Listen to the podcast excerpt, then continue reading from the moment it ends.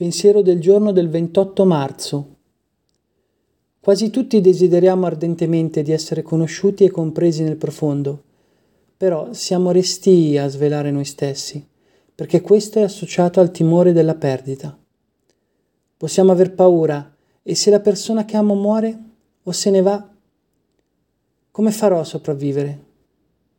La perdita non sarà molto grande e non mi farà molto male se non mi affeziono molto.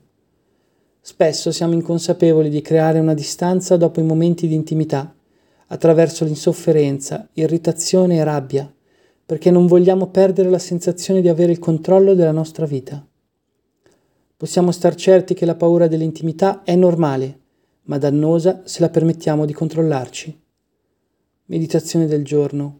Ricordami che se non accetto il rischio di perdere la persona amata, nel momento presente resterò solo e vuoto. Oggi ricorderò, perché qualcuno possa amarmi, devo essere vulnerabile. Per essere vulnerabile, devo rinunciare al controllo. Mi sforzerò di non chiudermi e di non fuggire.